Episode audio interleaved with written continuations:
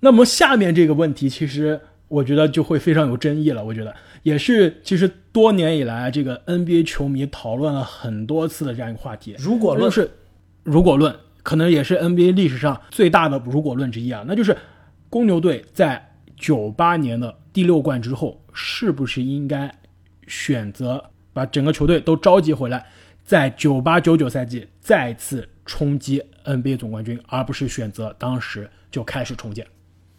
我觉得当时啊，可以说这支公牛队的情况非常非常的复杂，有各方面的因素。但是我觉得从竞技角度的层面来说啊，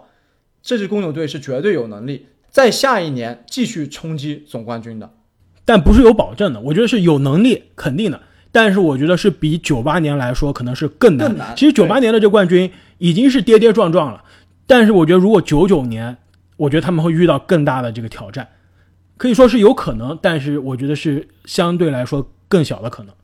其实我们说这个最后之舞啊，《The Last Dance》这个名字来源是来源于菲尔·杰克逊，在他最后一个公牛的赛季，他的这个球队战术攻略的一个名字叫《The Last Dance》。没错，是菲尔·杰克逊在赛季初给大家发的那个赛季的他的这个战术手册本上的写了这个名字，因为当时球队的经理克劳斯已经说了，这会是菲尔的最后一个赛季，即使他获得八十二胜，菲尔下个赛季都不会继续执教了。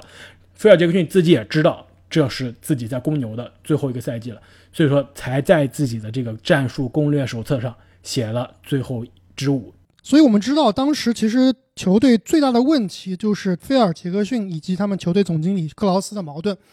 但是啊，如果你们看了最后一集的话，会知道，在公牛队拿下他们第六个总冠军的时候，他们的老板其实是给克劳斯发了最后通牒的，说这个球队我们必须再继续往前，我想要所有人都回来，我们再争九八九九的冠军。那其实乔丹最后也是说了，他说如果禅师说让他们再打一年，他们会毫不犹豫的再签一年的合同，再向总冠军发起最后一次冲击。但是啊，当时的情况是，菲尔·杰克逊说：“我需要休假。”这个故事就到此为止吧。所以我觉得当时在我看来，球队要不要重建？是的，球队是要考虑重建，但是球队完全是有能力再去争一年冠军的。我觉得当时所有的公牛的球员啊，当时就把他打散了，就有一点这个暴殄天物的感觉。他们这个球队完全是可以再战一年的，所以重建我觉得是对的，但是我觉得可以再打一年。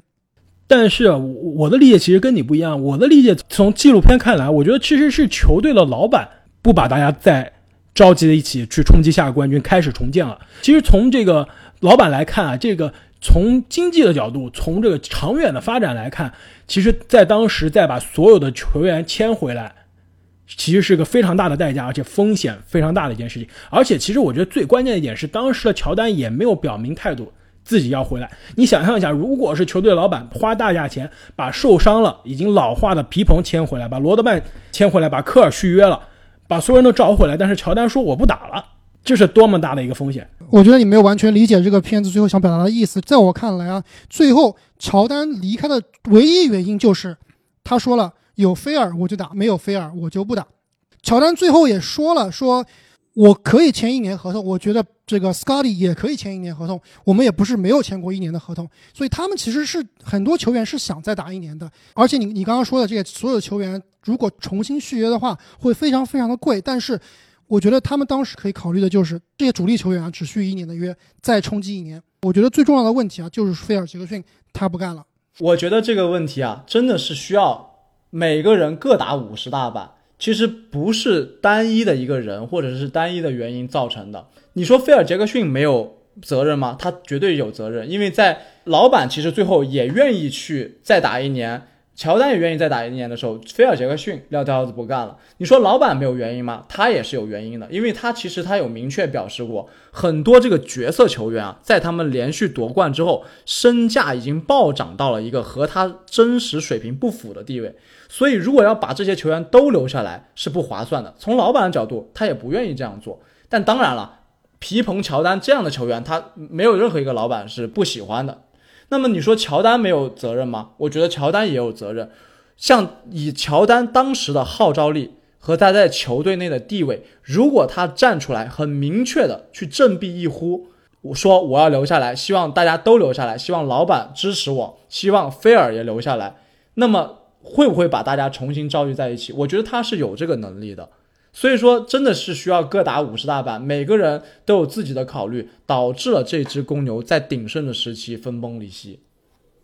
而且，其实我说实话，看完这纪录片之后啊，我觉得帮主在他现在这个阶段重新说九八年、九九年的事情，可以说哦，当时我可以签一年的约，这个皮蓬也可以签一年的约，所有人都可以签一年的约回来。其实我觉得放到现在他这这样马后炮的讲，我觉得。很容易，但放到当时的那个情况下，我觉得帮主肯定是可以签一年的约，因为他当时已经是一年一签了。但对于皮蓬来说，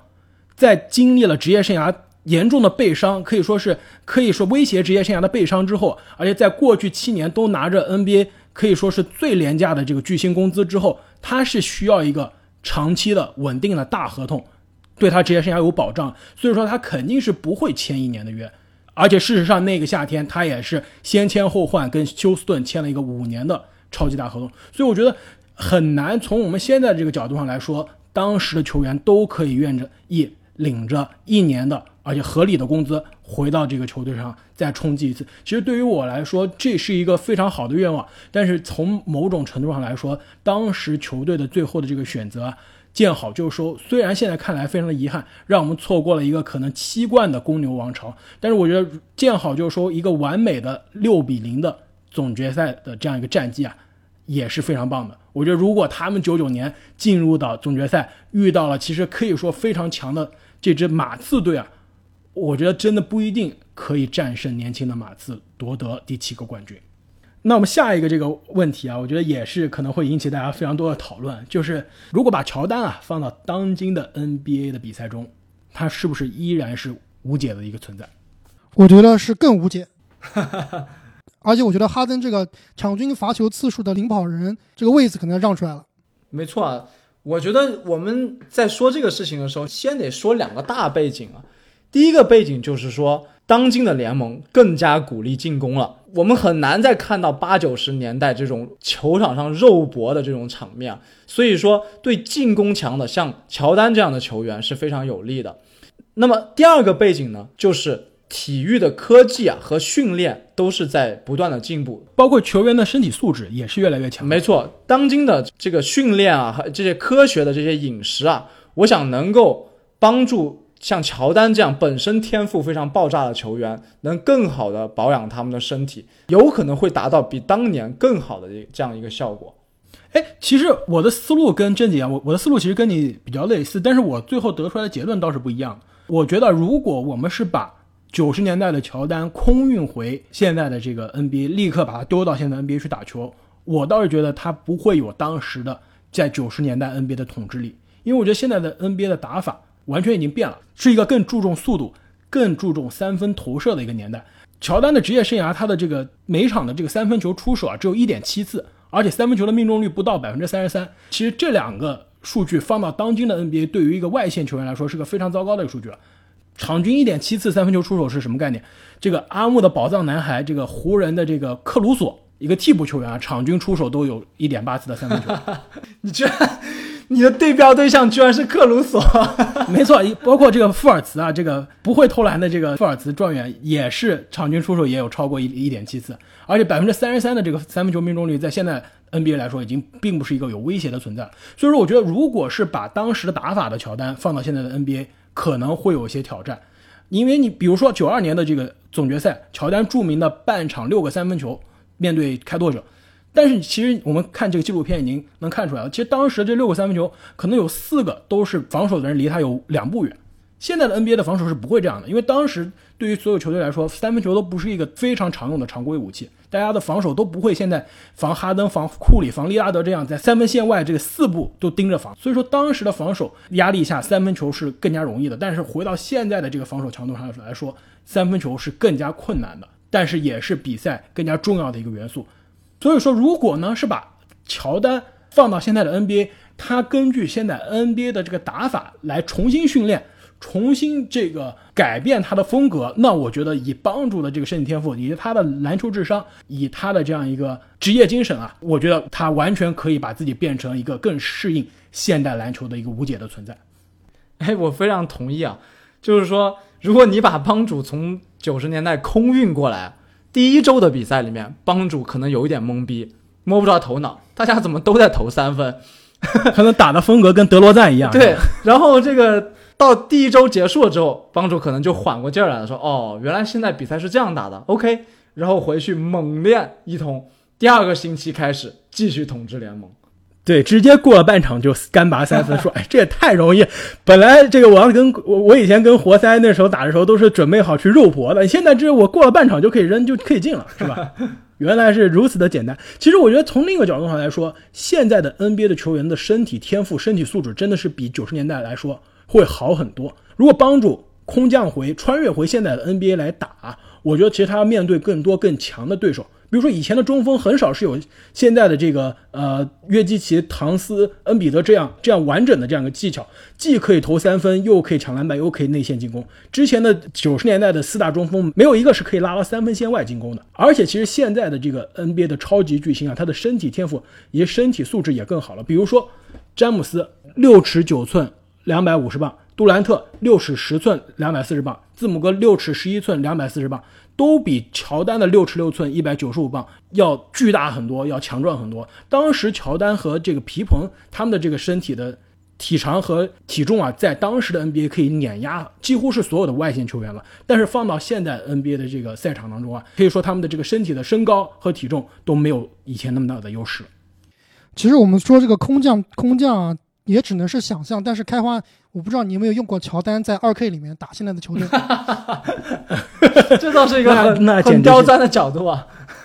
但乔丹不是我二 K 中最喜欢用的这个退役球员，我觉得二 K 的这个大神永远是姚明。所以说，阿木，你用乔丹在二 K 里面大杀四方了吗？对，就是一个身高一米九八的，速度跟沃尔一样快，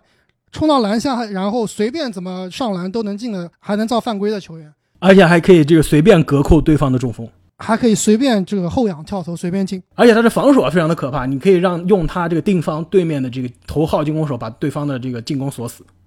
那我们聊了这个乔丹的这个球技啊，他的队友，他的对手，我觉得下面这个话题其实可能说更加抽象，但是也是非常有意思，有有话题性啊。就是从乔丹的这个性格来看，尤其是通过这个纪录片描绘的这个更加完整、更加立体的乔丹的这样一个性格来看。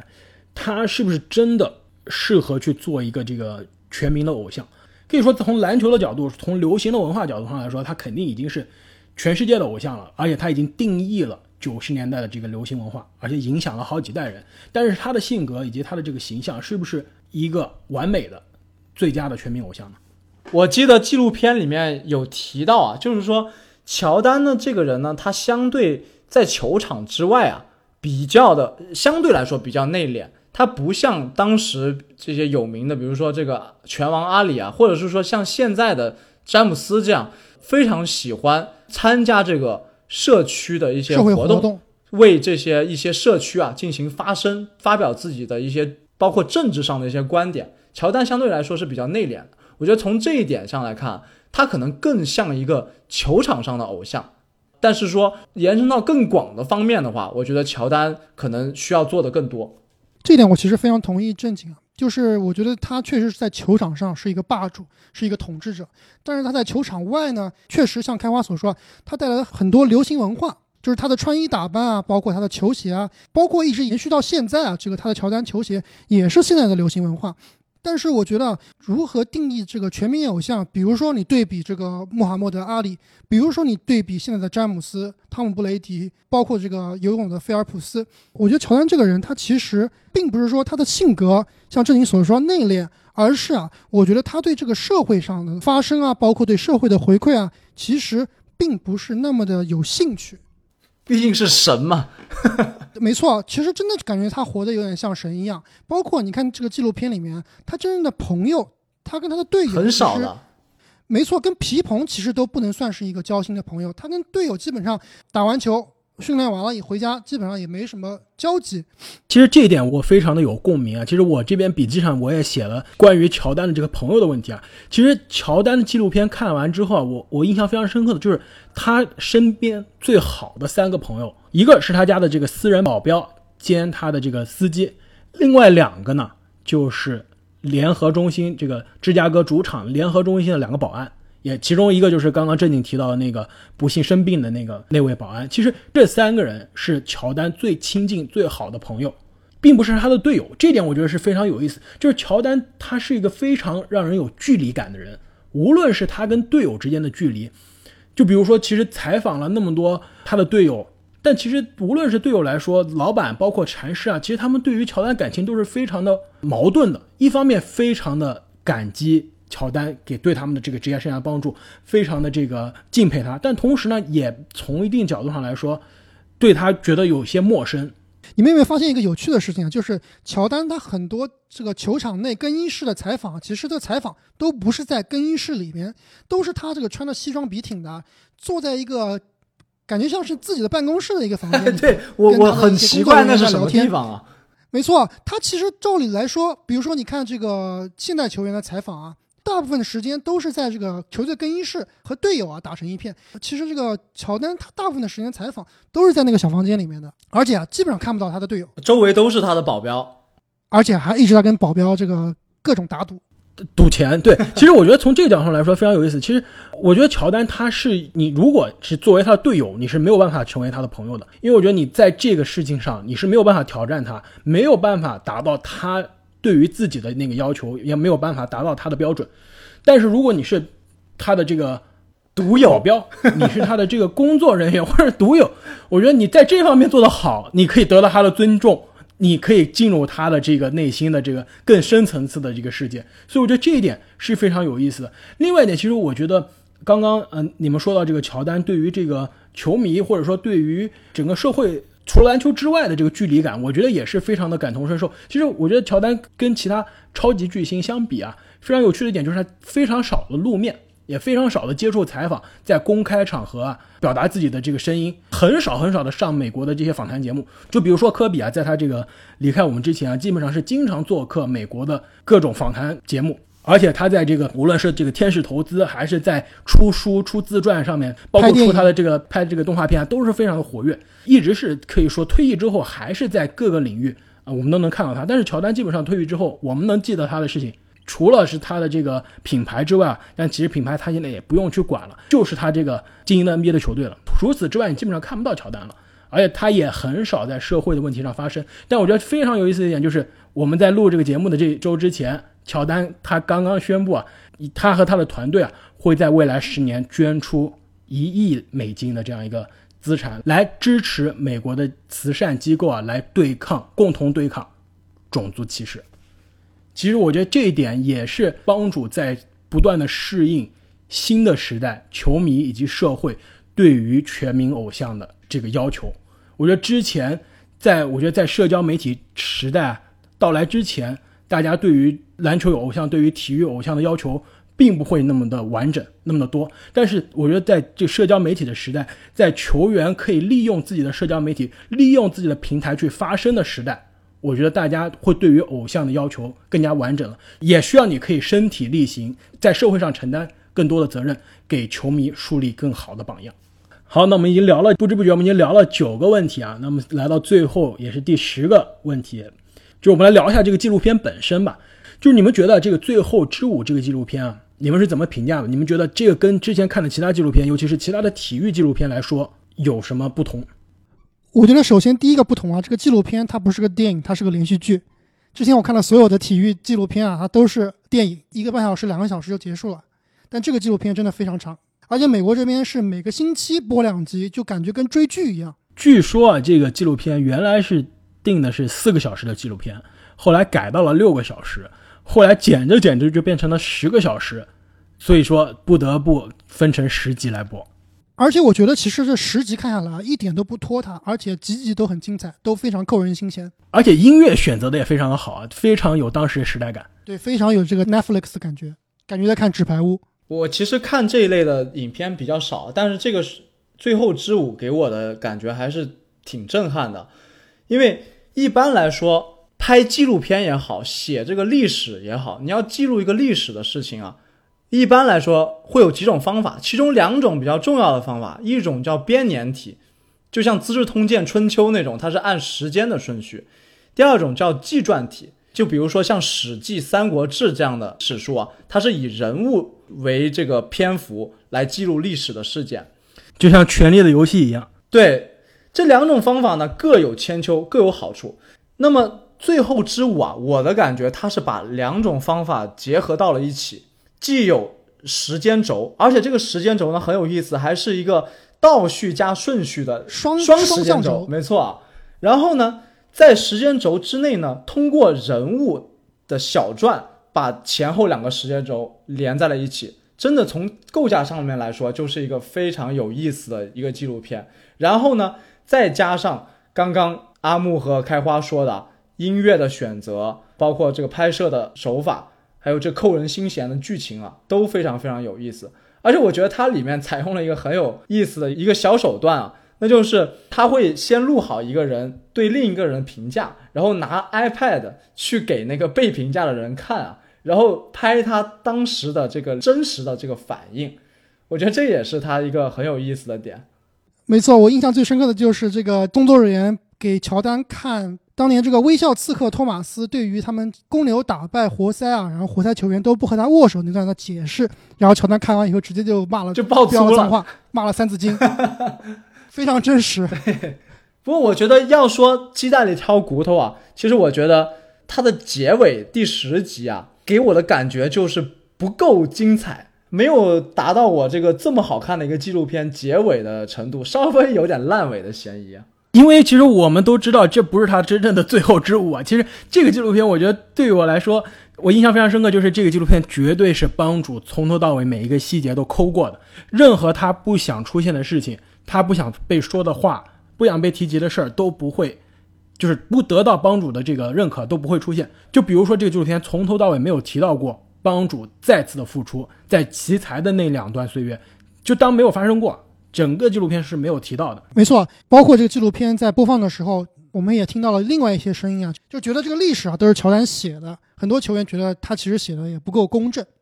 就包括他的前队友这个格兰特，没错。也是公开发声啊，觉得乔丹这个 这个纪录片有失偏颇，而且其实很多人很多这个纽约的媒体也在说，其实乔丹非常淡化了他当年跟尼克斯季后赛过程中去大西洋城赌博的这件事情，他完全就是一带而过。但事实上，当时来说这是一个非常轰动的事情。你可以想象，比如说詹姆斯在这个季后赛的关键时刻。在打比赛当天的这个凌晨两点钟，还在拉斯维加斯打扑克吗？我觉得这件事如果放到当今的 NBA 来说，肯定会是成为詹姆斯的一大丑闻了。呃，我觉得这个纪录片还有一个有趣的地方，就是他们请了很多嘉宾啊，都非常有趣。不光是请了当时这个参与乔丹最后之舞这些年的队友以及对手，还邀请了很多啊这个当红的明星，包括这个贾斯汀，包括。克林顿，包括奥巴马。其实你们还记得奥巴马第一次出现在这个纪录片的时候，这个字幕给奥巴马打的称谓是什么吗？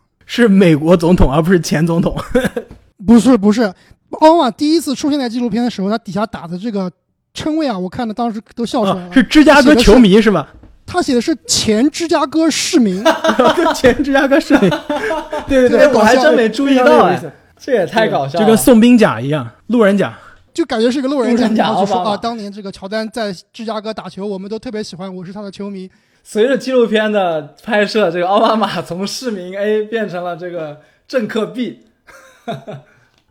我觉得这真的非常有意思，而且其实因为奥巴马是来自于芝加哥嘛，是真的是芝加哥的这个居民土著，而且他也真的打心底里是一个篮球球迷。其实我印象中非常深的两个关于他的这个篮球的故事啊，一个就是当时的这个勇士队。在第一次夺冠之后造访白宫，然后当时呢，奥巴马这个演讲说，非常的有幸啊，我们今天请到了这个来自于史上最强 NBA 球队的这个球员，因为我们在场只有一位是来自于那支球队的，那就是史蒂夫·科尔，来自于九。五九六年的公牛队，当时的这个笑话真的是非常的效果非常的十足，全场所有人都笑了，尤其是伊戈达拉，但只有一个人一脸懵逼没有听懂，那个人就是克雷汤普森。所以大家一定要去看一下这个视频，非常有意思。另外一点就是，之前奥巴马在一个这个演讲中讲过，我觉得非常有意思，就是乔丹对于这个文化的这个影响啊，就是大家现在对于把乔丹这个词已经作为一个，就是说你在一个领域上做到最好，大家就会把你叫做你是这个领域的乔丹。就比如说阿莫，你在这个这个体育播客做到最好，做到极致，大家会说你是体育播客界的乔丹。比如说这个正经啊，如果你打这个打扑克打到最好了，你就是扑克界的这个乔丹。其实乔丹的这个名字，它的这个代名词啊，已经成为了 GOAT 任何一个领域对最登峰造极、最强者的这样一个代名词。我觉得这一点也是非常非常的难得。任何一个人如果可以在自己的领域做到如此的地步，真的是非常的了不起。那我们既然聊到了这么多啊，关于这个乔丹的纪录片啊，如果让你们可以去作为 ESPN 的导演，让你们去选择投资下一个篮球的纪录片，你们希望投资哪一个？或者说你们希望作为观众，你们想看到哪一个关于篮球的纪录片呢？我想拍一部《吾皇登基》。我其实想看一部两个小时的卡特纪录片。哎，其实这个阿莫，你知道其实 Netflix 上有一个卡特纪录片吗？叫做《文斯》，其实应该是在两三年前拍的，就是讲卡特他如何改变了多伦多的篮球文化，把多伦多这个城市啊，从一个冰球城市变成了一个篮球的为篮球着迷、为篮球疯狂的城市。而且当时纪录片里面也讲，就说多伦多的这些球迷啊，非常的疯狂，而且他们坚信他们的城市最终是可以有朝一日获得 NBA 的总冠军的。这是两三年前的纪录片啊，我们知道这个其实他们的这个愿望在去年就已经实现了。其实我觉得，如果能拍一部科比的纪录片啊，应该是会非常火爆的。而且这个科比的纪录片的结尾，我觉得正经你可能都不太敢看，肯定会非常非常的震撼。非常难过，肯定。而且其实这也是我的想法，因为我觉得如果现在就拍一个詹姆斯的纪录片，我觉得还有点早，因为我觉得他的这个职业生涯还远远没有结束，他还有足够的时间去继续创造更多的履历。就比如说，其实现在据说这个美国的橄榄球啊在拍汤姆·布雷迪的纪录片，我觉得这个也是非常的搞笑。这布雷迪他的这个职业生涯，虽然他已经离开了这个新英格兰爱国者，他已经离开了他这个老东家这个爱国者球队啊，但是他的职业生涯也远没有结束啊，所以现在拍还为时尚早。我觉得已经差不多了。我觉得汤姆布雷迪已经四十 四十三、四十四岁了。布雷迪真真的已经，他这已经成为一个符号了。对，我觉得他应该不会再掀起太大的波澜了。我觉得还是有机会的，就像老詹一样，其实老詹现在这个这个老詹才三十五、三十六岁，这个虽然年纪也大了，但是他还有机会去冲击更多的这个奖杯嘛。但是对于科比而言啊，非常的不幸，无论是他在场上还是场下，他的这个故事基本上可以说已经是终结了。我们可以有机会去重新去回顾他的职业生涯，重新去审视，并且感谢他给我们带来的一切。那说了这么多啊，其实这个《最后之舞》这个系列的纪录片，我们觉得还是非常非常的不错的，也是希望没有看过这个纪录片的这个球迷朋友们一定不要错过。也欢迎看过的球迷朋友们跟我们留言互动，探讨一下你的想法。同时呢，也非常希望 NBA 可以尽快的把它重启赛季的这个赛程以及具体的安排公布出来，让我们这些期待了已久的球迷啊，早日可以重新看到 NBA 的比赛。那么我们再次感谢大家的支持，我们下期再见。再见。再见。